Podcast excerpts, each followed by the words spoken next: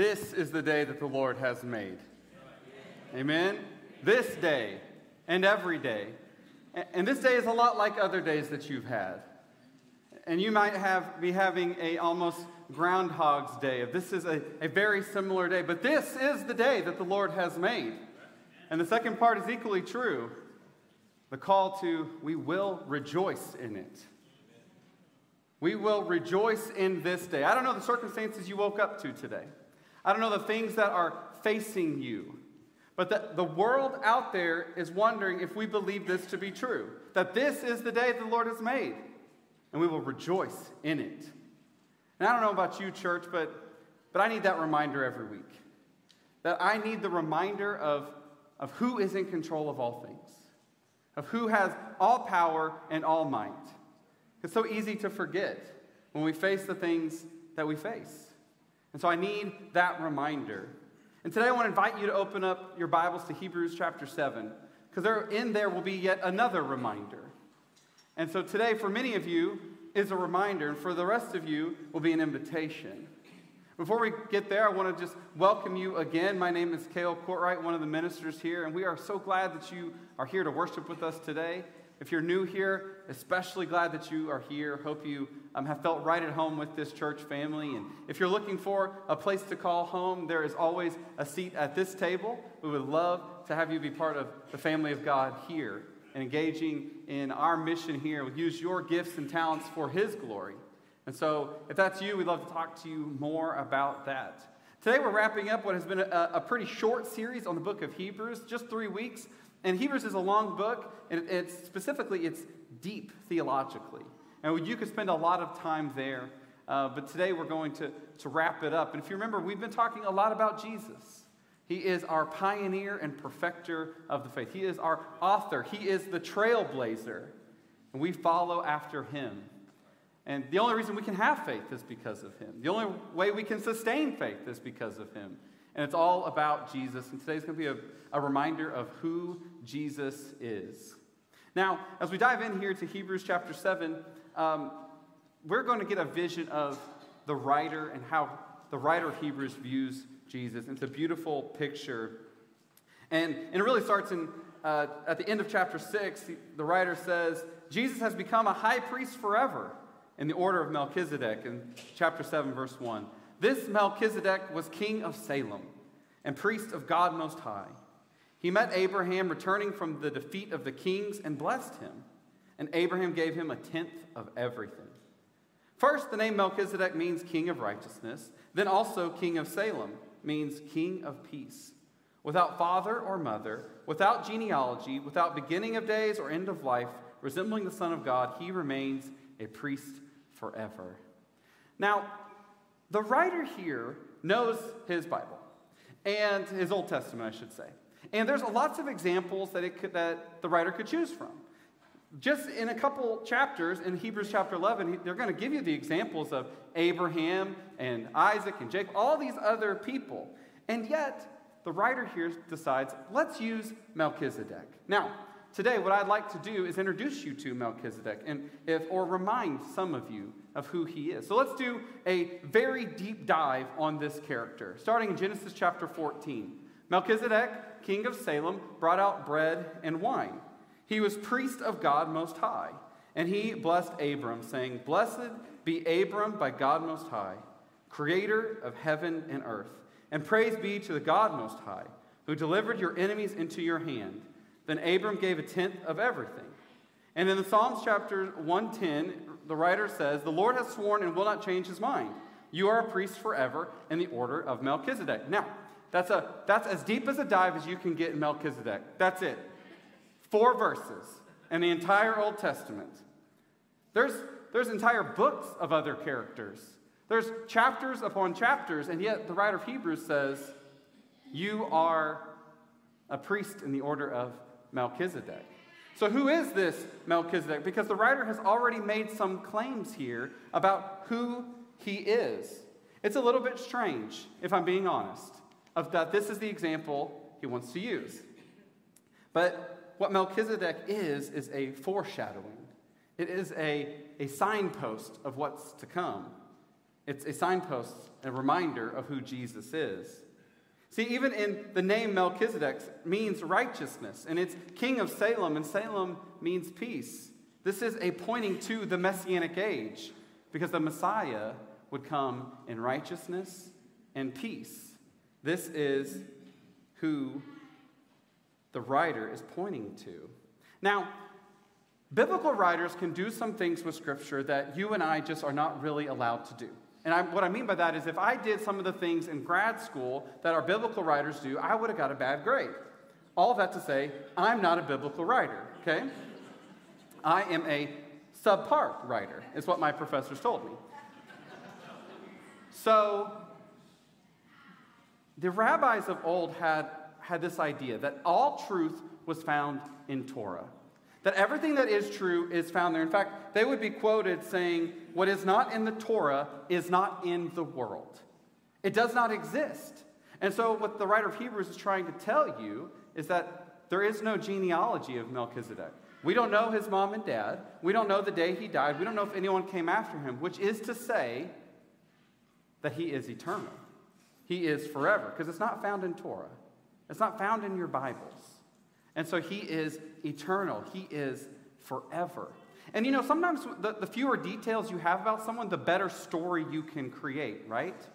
The, the more you can say about them. The characters we have in history that we know the exact day that they were born, we know the exact day they died, we know everything about their life. I mean, there's, there's little to the imagination, right?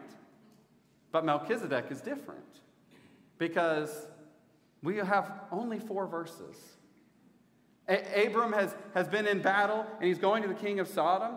And out of the mountains, almost out of nowhere, descends the king Melchizedek, the high priest of God. We don't know what happened before. We don't know what happened afterwards. In fact, we could come up with a pretty good movie about that, couldn't we? We could do anything with that story that we want to do.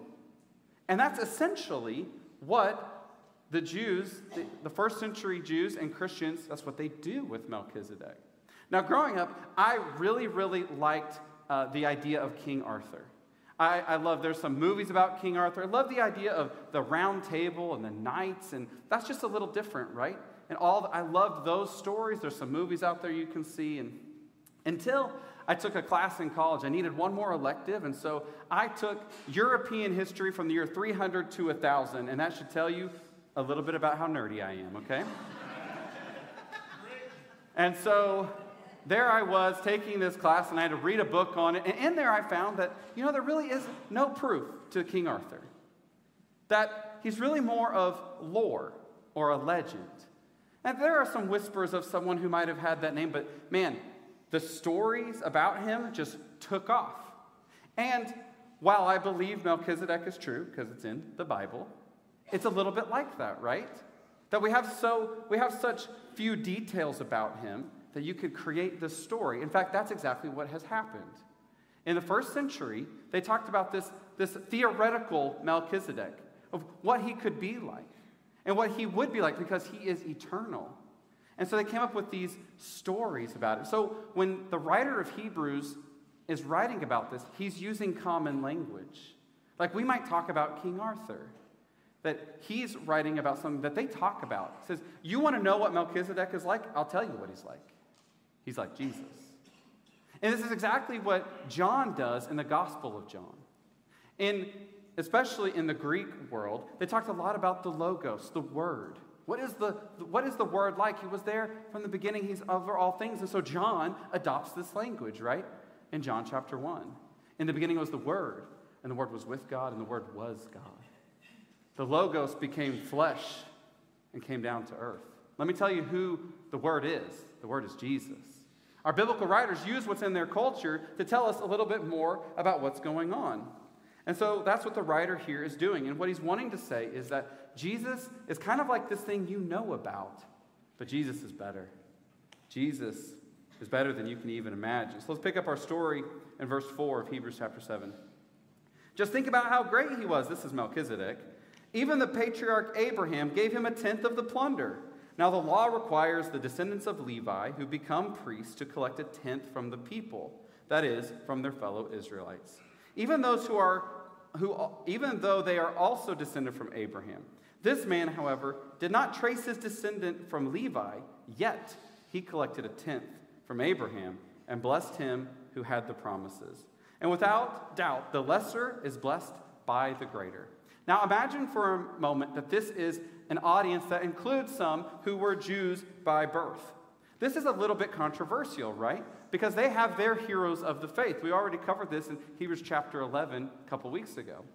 Their heroes of the faith might include Moses, might include King David, but is definitely going to include the patriarchs Abraham, Isaac, and Jacob. In fact, the writer is going to spend a lot of time on Abraham in, Genesis, or in Hebrews chapter 11. This is great, but what he's saying here is look, there is one that even Abraham admitted this person's better than me. This person is beyond me. Again, the lesser is blessed by the greater. Who blesses who? Melchizedek blesses Abram. And then he turns around and he offers him a tithe. He just had all this plunder from these battles won, and he said, Here, I'm going to give a tenth of that to you. Giving shows honor, it also shows trust that this is going to some, that I will give of myself to someone else because I trust what they'll do with it. It shows that, that I, I rely on you. And, church, that's a little bit why we give, isn't it? That we have this trust. We, we have this honoring that God has done something in our life, and the only way to repay that is to give in all the ways that we know how to give. And that includes with our actual money and our stuff and our time and our talent. And so we give. But the writer here is acknowledging look, your patriarch, the one that is the greatest, even he says Melchizedek is better. But again, this isn't about Melchizedek, this is about Jesus. Now, Jesus is, is going to be called the high priest, the one eternal high priest. But Jesus did not grow up thinking he would be the priest, right? Jesus is from Judah. He's not from Levi. When he's a little boy, if anybody asks, What do you want to be when you grow up? He would have not answered priest. It's not in the cards. You don't get to be a priest, Jesus. And yet, that's who the writer's saying he is our eternal high priest that he is without end, just like Melchizedek. There is no end to Jesus because we know that that tomb is empty. He will be our high priest for all eternity, just like Melchizedek. The story picks up in Hebrews chapter 7, verse 23. Now, there have been many of those priests since death prevented them from continuing in office. But because Jesus lives forever, he has a permanent priesthood. Therefore, he is able to save completely those who come to God through him, because he, is all, because he always lives to intercede for them. So, growing up there, you would know who the high priest is. In fact, some of them are named in our scriptures. And you might have known who the high priest was before that, and the one before that. And the reason you know is because they keep dying. And as soon as one dies, you need a new high priest, and you know who they are. And what the writer here is saying is that doesn't happen anymore. Your high priest is eternal.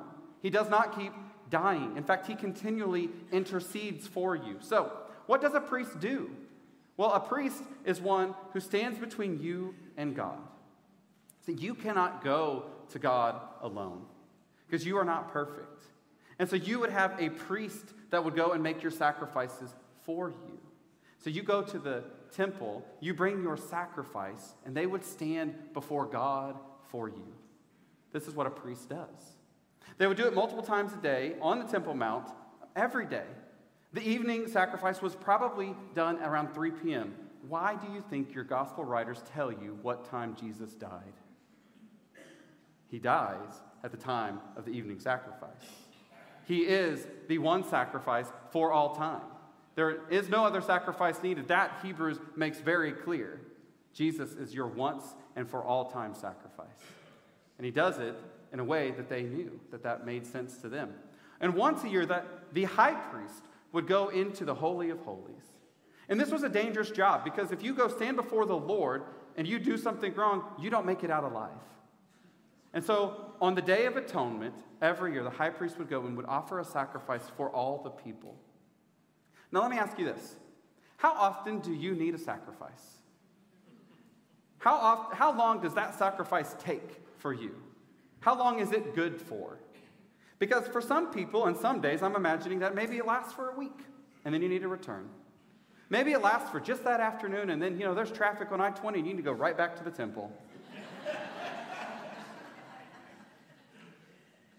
but Jesus is your eternal high priest. Jesus intercedes on your behalf, not just once, but for all time. It is not needed again.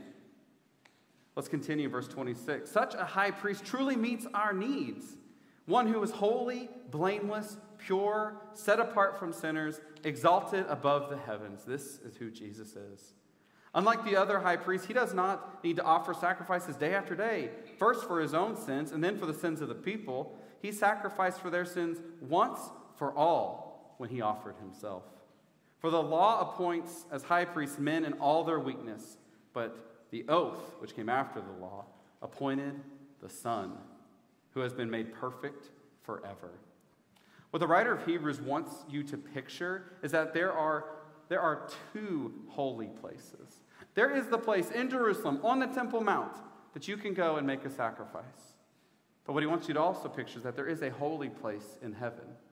And the high priest would have to offer a sacrifice for himself before he can stand before the Lord. You cannot be, you cannot have sin and stand before the Lord God.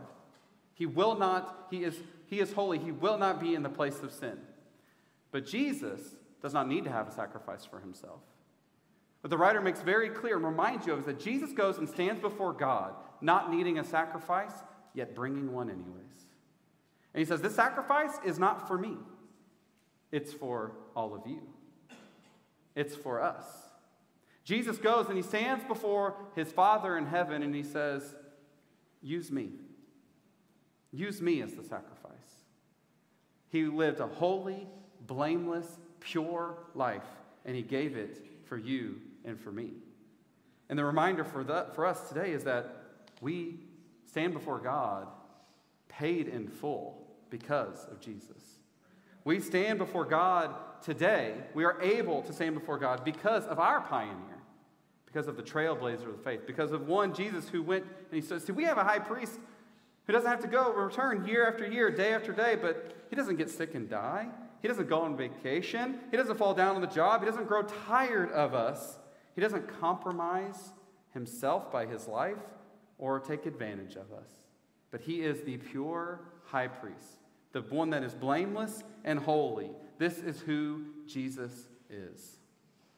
Now, in high school, I remember taking a math class, and it was taught by one of our coaches, which should tell you about the level of math class that I was in. I didn't really like math all that much. And I remember one time being like, you know, why do I need to know this? I don't plan to, to use math in my life. And he gave me two responses one which was good and one which was not so good, I would say. The one that was good is he said, Look, everybody's learning this. Do you really want to be the one person that doesn't know this kind of stuff? And I was like, You know, I don't really want to be that much of an outlier, so sure, I'll learn it. The second thing he said, which was not so good, was, And besides, when you get older, you're not going to be walking around with a calculator all the time. So I'm old enough to have lived in a time that we did not walk around with a calculator all the time. But now we do, right? Everywhere you go, you have a calculator. But imagine if you went to lunch with someone this week and you sat down, you said, How's it going? And they pulled out their pad of paper, and you're like, What's that for? And they said, You know, it's for my math. You know? I just like to do it the old way, you know? I just really like to, to work on my math throughout the day. And so you would be like, You know, that's fine, but my calculator doesn't make a mistake. Sure, I could input it wrong, but it doesn't make a mistake. I mean, it wasn't that long ago. I'm sitting down with our fourth grader at home, and he, he's working on some math. I'm like, let me help you. And I look at it and I say, you know, I wasn't in class. You know, you got, you got this. Eh, to be to be clear, let me let me be very clear. There are some things that we do in the old way that are good, that we really shouldn't give up. But there are other things that if you continue to do them that way, people would go, why are you doing that? Why don't you use the calculator that's right there? You probably have your phone in your hand anyways. I think what the writer wants to remind us of today is that some of us continue to do things the old way. We continue to do things by our own energy, by our own power, by our own effort. And I think he wants to say, look, the old way served us for a time, but there's a better way. There's a new way.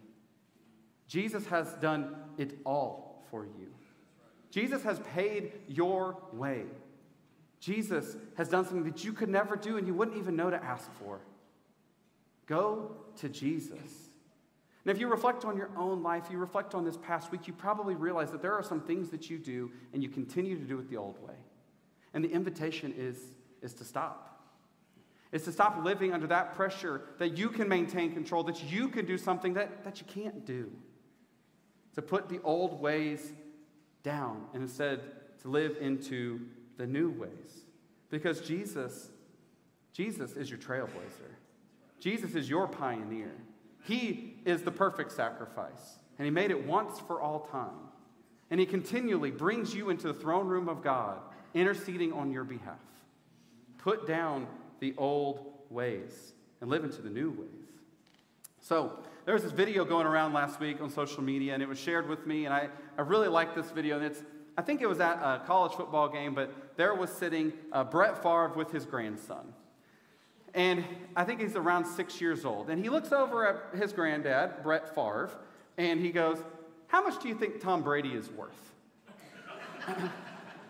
and Brett just says, I don't know, probably a lot of money. And he says, Yeah. And the six year old says, I think you're worth about $35,000.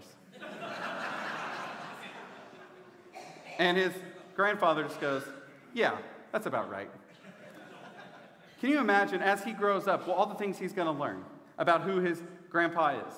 He'll see him on TV on those Levi's commercials, right? He'll, he'll learn about the, the time he won a Super Bowl and he won an MVP and all these kinds of things. And he'll start to realize he had this kind of wrong. But I love that answer, the innocence of a child that goes, it's about $35,000. It's, it's as if I can't imagine anything greater or bigger than that.